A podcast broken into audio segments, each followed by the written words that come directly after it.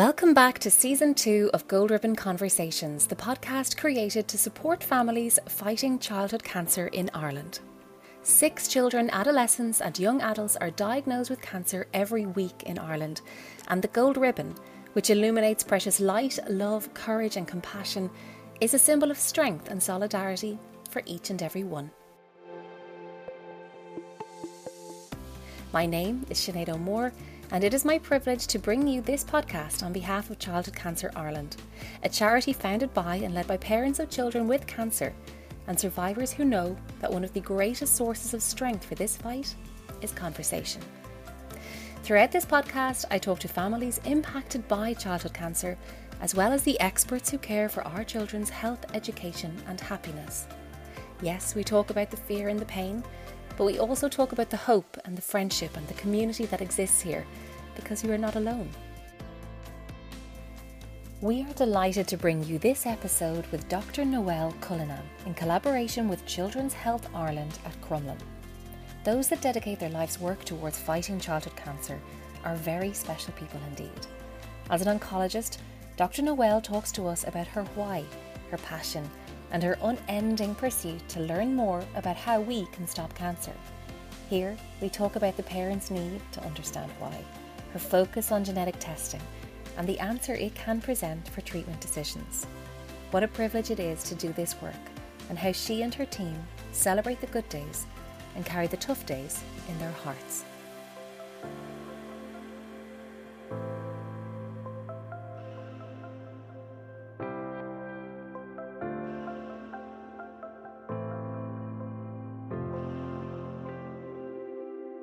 Dr. Noelle, thank you so much for joining us on this season of Gold Ribbon Conversations.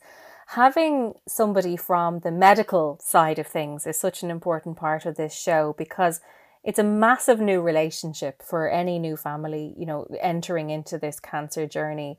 Um, forming these trusted relationships, forming, you know, handing over their child to your care is is is a massive leap for for parents to make.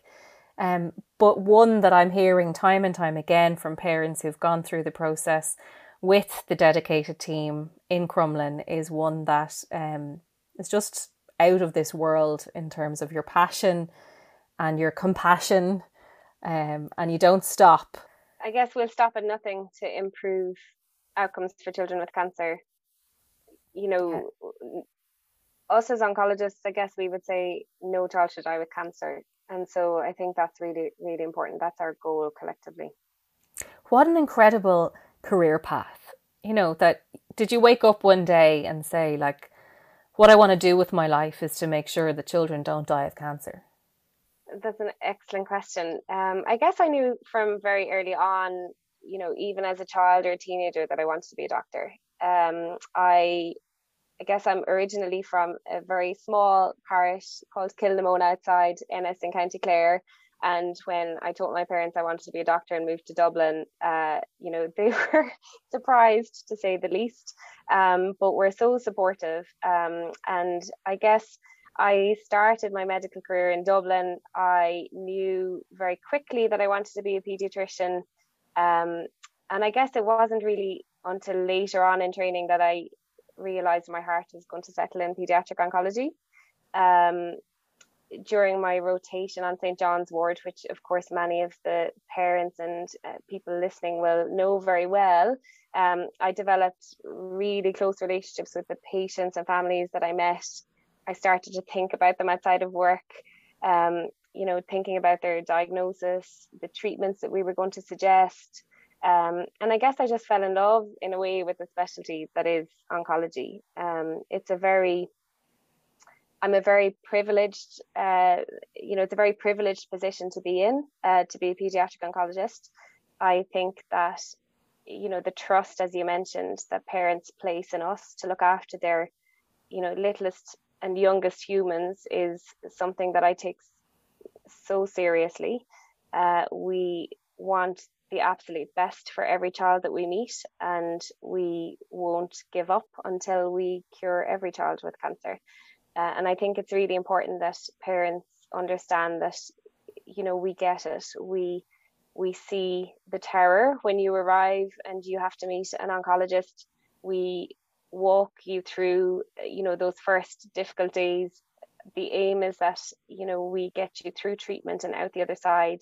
Uh, and, you know, we have a huge team that are dedicated to look after uh, your littlest person and, and you all, all the way along. And I think that's really important that parents know as a parent, even if my child falls, I'm consumed with what could I have done differently or why did it happen? You know, if they get sick, you know, did I make sure to wash their hands? Did I do something that I, uh, did I miss something? Or, you know, you, you're always as a parent just either trying to prevent harm or feeling guilty that something has occurred when you're meeting parents in this situation with something as serious as childhood cancer,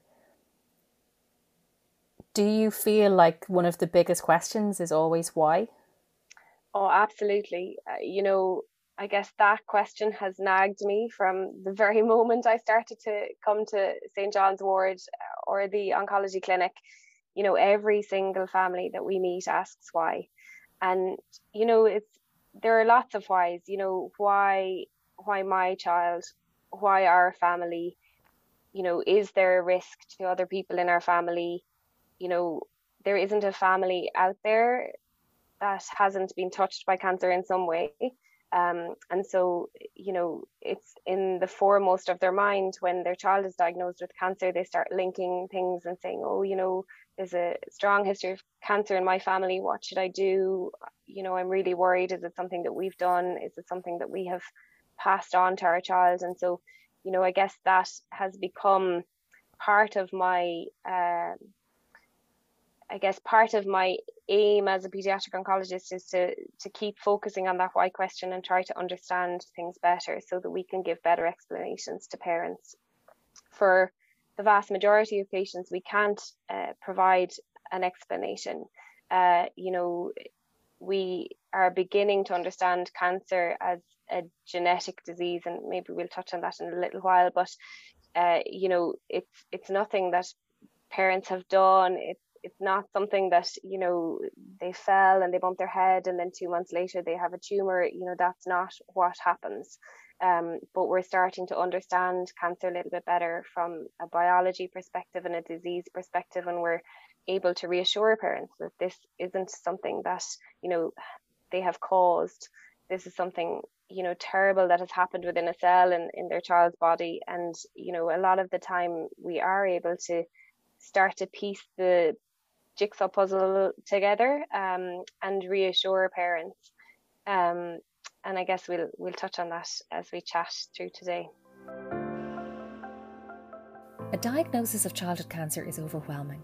As a charity founded by parents and survivors who have walked this road, Childhood Cancer Ireland is here to help others to navigate this journey. From information and advice on dealing with diagnosis to getting treatment and providing links to cancer support groups and peer to peer support, you can access essential information on our website childhoodcancer.ie.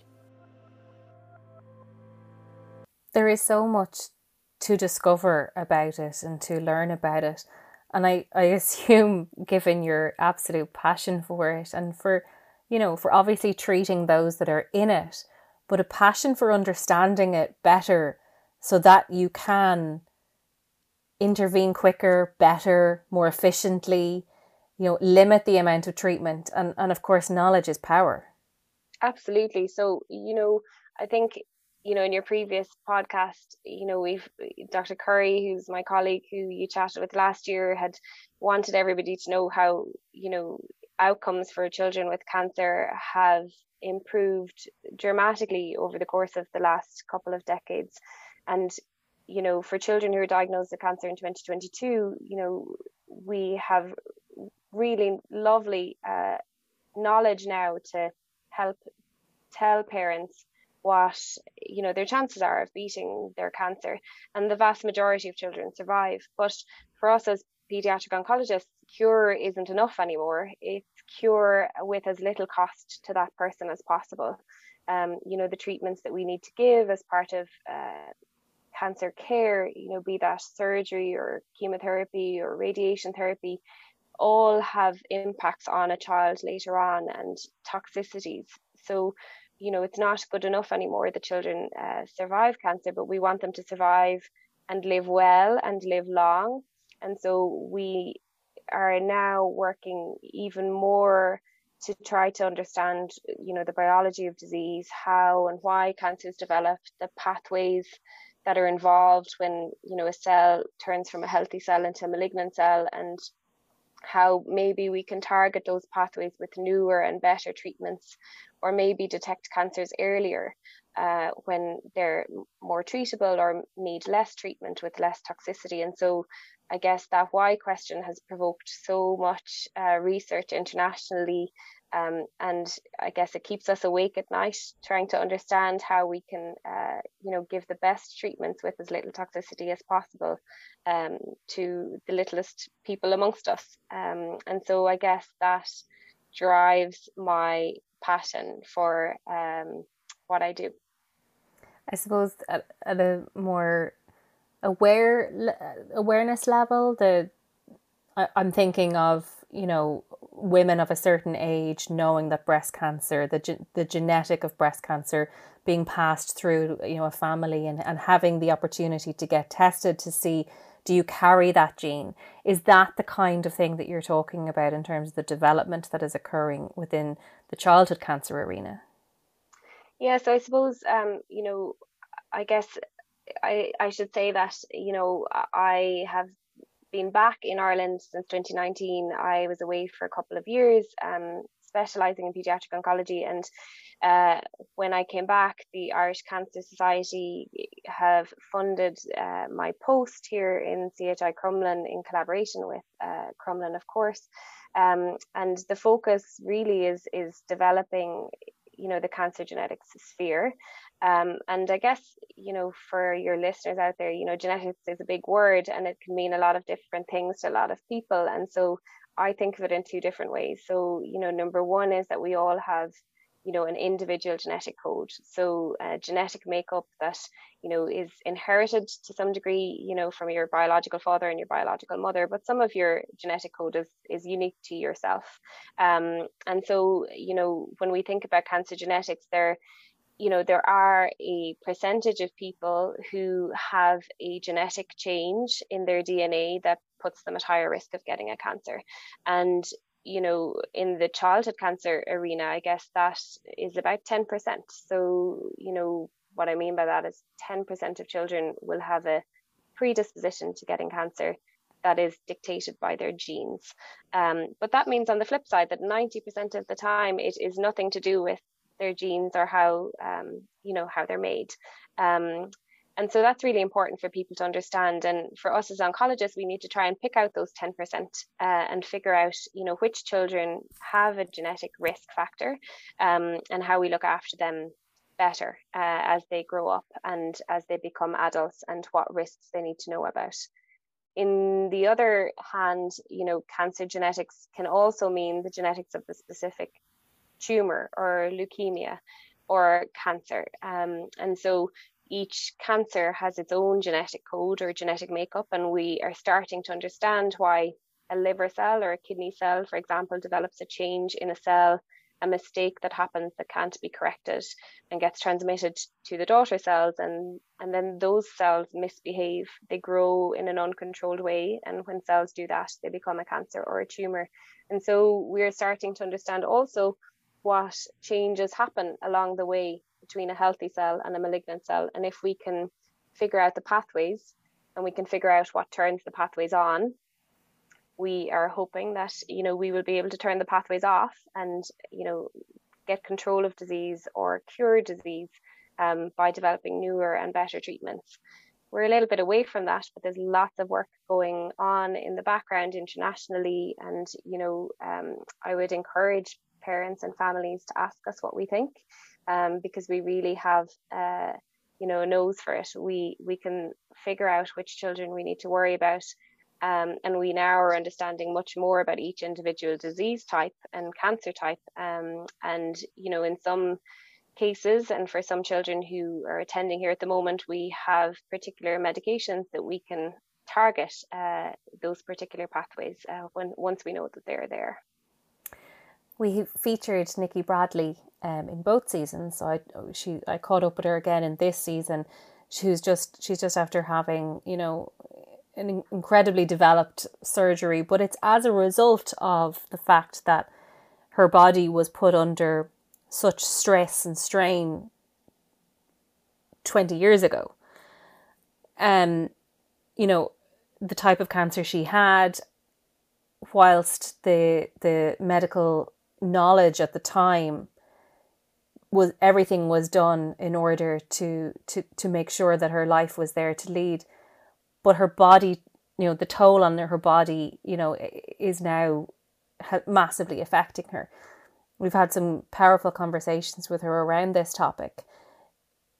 Is is what you're talking about here is the hope here that actually the treatment can have less of an impact on those little bodies as they grow Absolutely. And so I guess that's the focus on reducing toxicity for uh, cancer survivors. And so, you know, even now we have made progress compared to the last 10 years. So we know, for example, some of the chemotherapy medicines can be toxic or cause damage to the heart muscle. And now, if you are receiving that type of treatment here, um, you know, under the care of the hematology oncology team, there are medicines that we can uh, sometimes use to protect the heart muscle from the, you know, negative effects of the chemotherapy medicine. Um, you know, other examples would be that, you know, our surgical techniques are improving all the time so that, you know, surgery is less morbid and causes less uh, side effects for a patient we have better radiation techniques um, so that we can, you know, give the treatment to this, the cells that are misbehaving, the cancer cells, and leave the healthy cells alone. Um, and we know from, you know, children who've been treated 20 or 30 or 40 or 50 years ago who are now grown up and in the adult world, you know, they have many chronic healthcare conditions that, you know, are related to the treatments that they had when they were you know small patients with uh, pediatric oncologists uh, or pediatric hematologists for that matter. And so yes, you know if we can be smarter about chemotherapy treatment, um, the hope is that we can uh, impact not just our ability to cure children, but our ability to have them survive and survive healthy and survive for a long time with as little toxicity as a result of treatment as possible.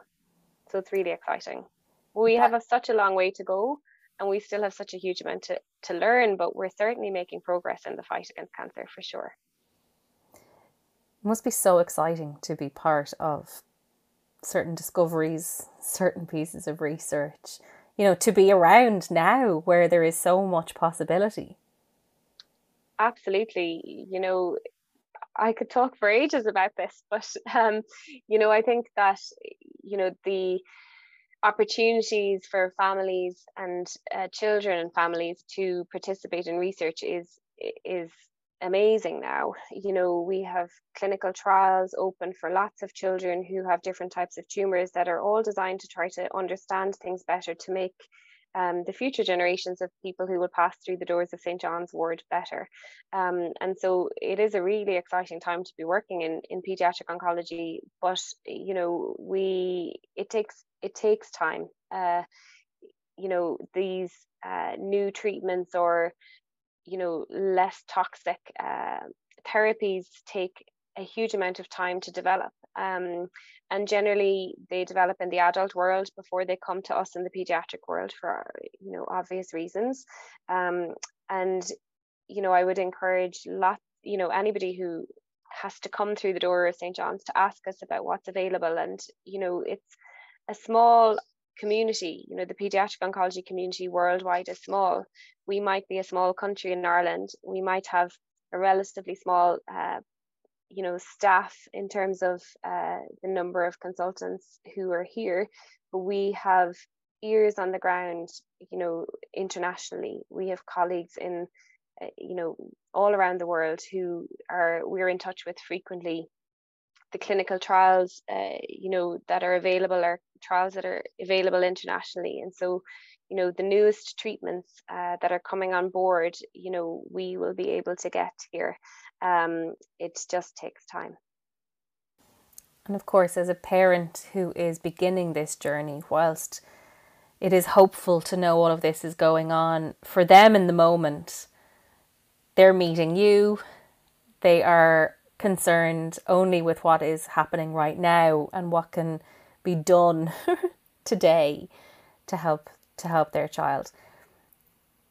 How, how do you, I suppose, as a as a woman, as a human, as a doctor, how do you get your head together when you're about to to meet these families, to begin this relationship, to to empathize, but also to feel like, you know, I've got this. I I'm going to use my knowledge and I'm going to to do all you can.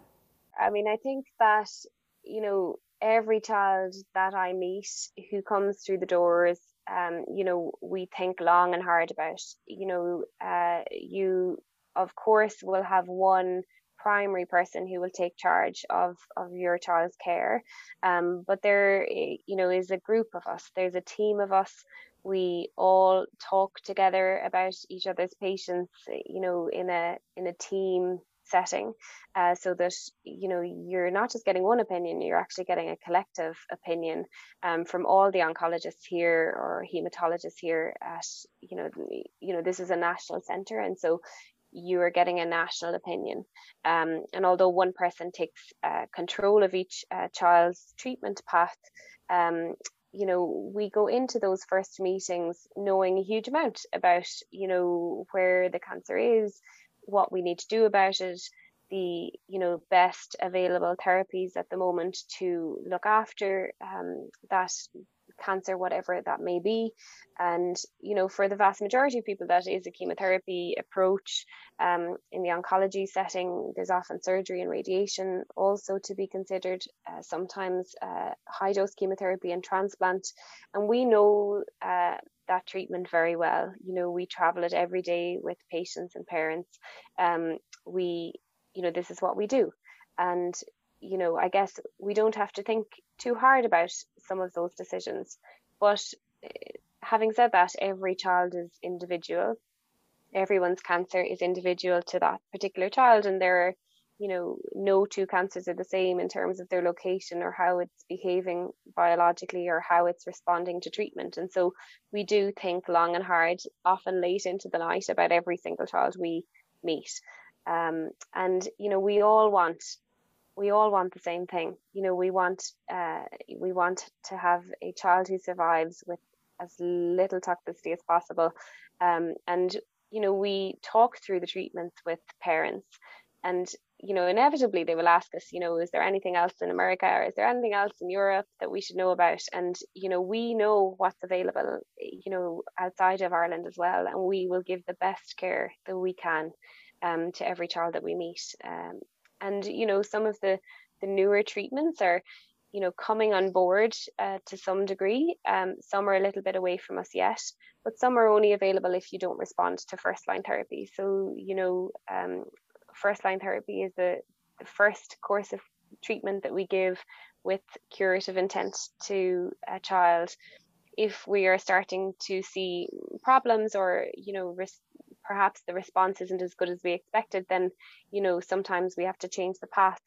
And sometimes there are treatments that are available, you know, after first line therapy that are not available to us in first line therapy. So it really depends on the scenario. But you know, we I guess I would like parents to know that you know we know everything that's happening in the world of oncology, um, and I think parents can really get you know overwhelmed but we we will talk to parents you know about every possibility and you know we will give their child the best care that we um you know that we can. And that's regardless of the situation uh, regardless of you know where the family lives you know or I, I mean I, got, I guess I've had lots of parents ask me you know you know, if I have private health insurance, you know, I'll pay for anything that, you know, my child needs, you know, that, parents don't need to worry about that because you know we we don't mind. We don't it doesn't even bother me. I don't even look at it. Uh, i prefer not to know um, because that means nothing to us. Every child with cancer will get the best treatment regardless of the situation um, and i think that that worries parents that they will have to pay for chemotherapy or pay for treatments or pay for surgery. They don't have to worry about that. Um, they will get the best care regardless. On this season, we spoke to Orla Donlan and, and a few other um, families throughout the way, and they speak of how there's such a sense of relief when the team swoop in. You know, there's there's so much fear around getting the diagnosis, but there's also an element of comfort when the diagnosis is at least given that there is now a team of experts who can take some of this burden off the parents who have just been sitting in concern and worry and can put a plan together, can can be a collective, can be a team, can share this information, can make some of the decisions.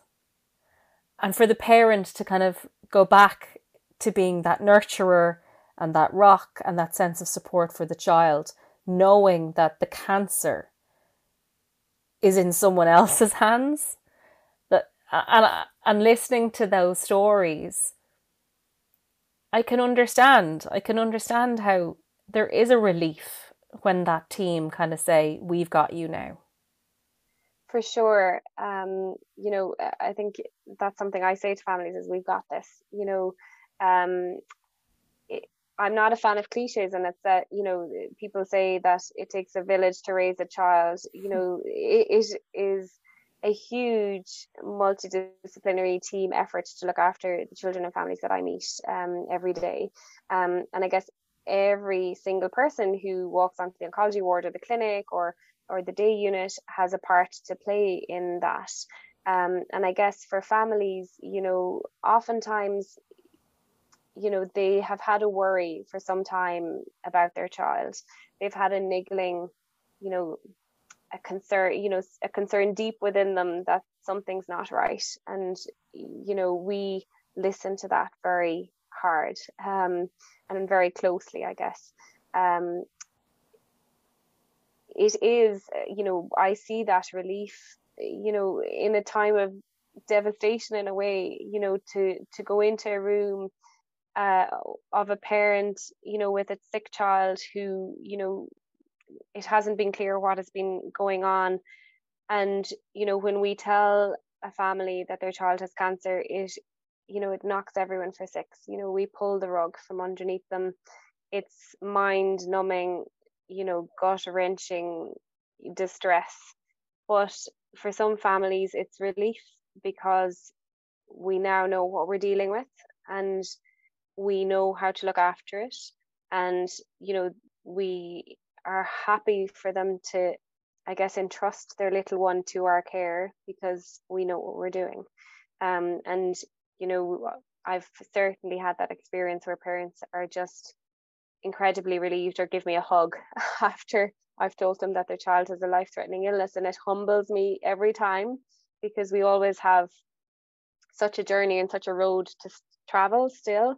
But that first you know embrace of a family where they just you know I, I guess they see that you know we've got this we know what to do. Um, and that's hugely important for families to to have those close relationships with us. Um, and we you know i guess that's what keeps us going what inspires us to come to work every day um, is because we have such close relationships with the families that we meet and maybe it's something of pediatrics you know it's just obviously nobody ever wants to have a sick child and you know to have a child with a life threatening malignancy is terrifying.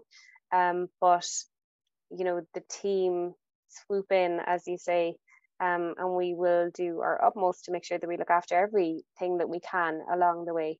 Um, you know, not just the medical stuff, but the psychosocial, the emotional, you know, the financial, you know, all of those other things that, you know, worry parents at the start. You know, uh, how can I afford to come to Dublin, you know, for treatment? You know, I don't drive. Where can I stay? You know, all of those things that are that that parents lie awake at night worrying about. So yes you know when the team swoop in i guess we can take a lot of that stress off their shoulders. And i'm sure the team gets so emotionally invested that there are parts of your job that are incredibly heartbreaking too. You, you can't give that level of support without giving your heart to it as well. Oh for sure. You know i think um, Sarah will have said this on her podcast last year, and you know, I say it as well because it's true. You know, we say it because it's true. We celebrate the victories along the way uh, as you know, whether it's going to school for your first day, whether it's a good scan, whether it's you know finished a phase of treatment you know we celebrate those days with the families eh, you know like it was our own um, you know niece nephew or daughter son and you know we share the sad days and we share the the, the bad scans and and you know the difficult days as well. And you know I, not just me you know i'm just i'm one spoke in the wheel.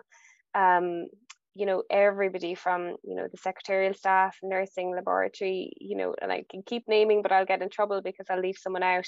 But even down to the healthcare assistants the cleaners you know everybody feels the victories and feels the losses as well. Um, and you know, it's really, really humbling, but it gives us the energy and the impetus to continue to do what we do. Thank you for doing what you do. Thank you for deciding at some point, as you said along the way, that this was going to be your job. The job that you wanted to do was was to help those children that have a diagnosis of cancer and more and so into the future try and limit the impact of that cancer treatment on their bodies by understanding the genetics. It's um it's something that I know that I don't think I would have the the brain capacity to do and I am always just in awe of those that can. Um it is no doubt endless hours of education and study and commitment and determination. And I'm just, as I said, in awe that there are people like you who will do this and do it so professionally for their lives. Uh, thanks. Uh, you know, we're, I can't take a compliment, but, um, you know, this is what gets me up in the morning. You know, I live and breathe pediatric oncology and uh, you know as do my colleagues you know we we never stop uh, thinking about the patients that we meet and you know we all want uh, the same thing as parents and families out there. Um, you know i think september is always a a time where we highlight childhood cancer and the awareness of childhood cancer and you know for those people who have come through the doors of st john's and have left St. John's, um, you know, after a course of treatment, no matter how the journey has been, you know, those families stay with us, um, you know, for forever. You know, they're we we don't forget a single one. You know, whether they have gone on to transition to adult services or or whether the journey has been uh, too hard along the way. Um, you know, everybody that we meet, you know, takes a little piece of us, I guess. Um, and you know i'm privileged to do the job that i do and and we won't stop fighting this illness. I'm sure you absolutely won't. Thank you for taking the time to share your part as you said uh, the part that you play in in fighting childhood cancer. Um, no doubt your words today will be of massive support and encouragement to any family who is part of this journey um, and it is really interesting to learn about how much goes on behind the scenes in terms of what we can learn and how we can improve the treatment for children of the future. Thank you so much for all of the work that you do and for your time today. You're so welcome. Thank you so much again for uh, chatting with me, and it's been a pleasure. Uh, I hope that all the parents out there um, take something away from all the conversations you're having, which are so, so important.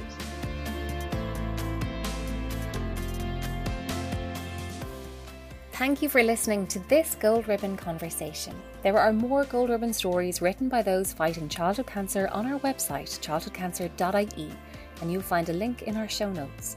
If you can, we would love you to share this podcast across social media using hashtag Gold Ribbon Conversations as it can help more families to discover this show.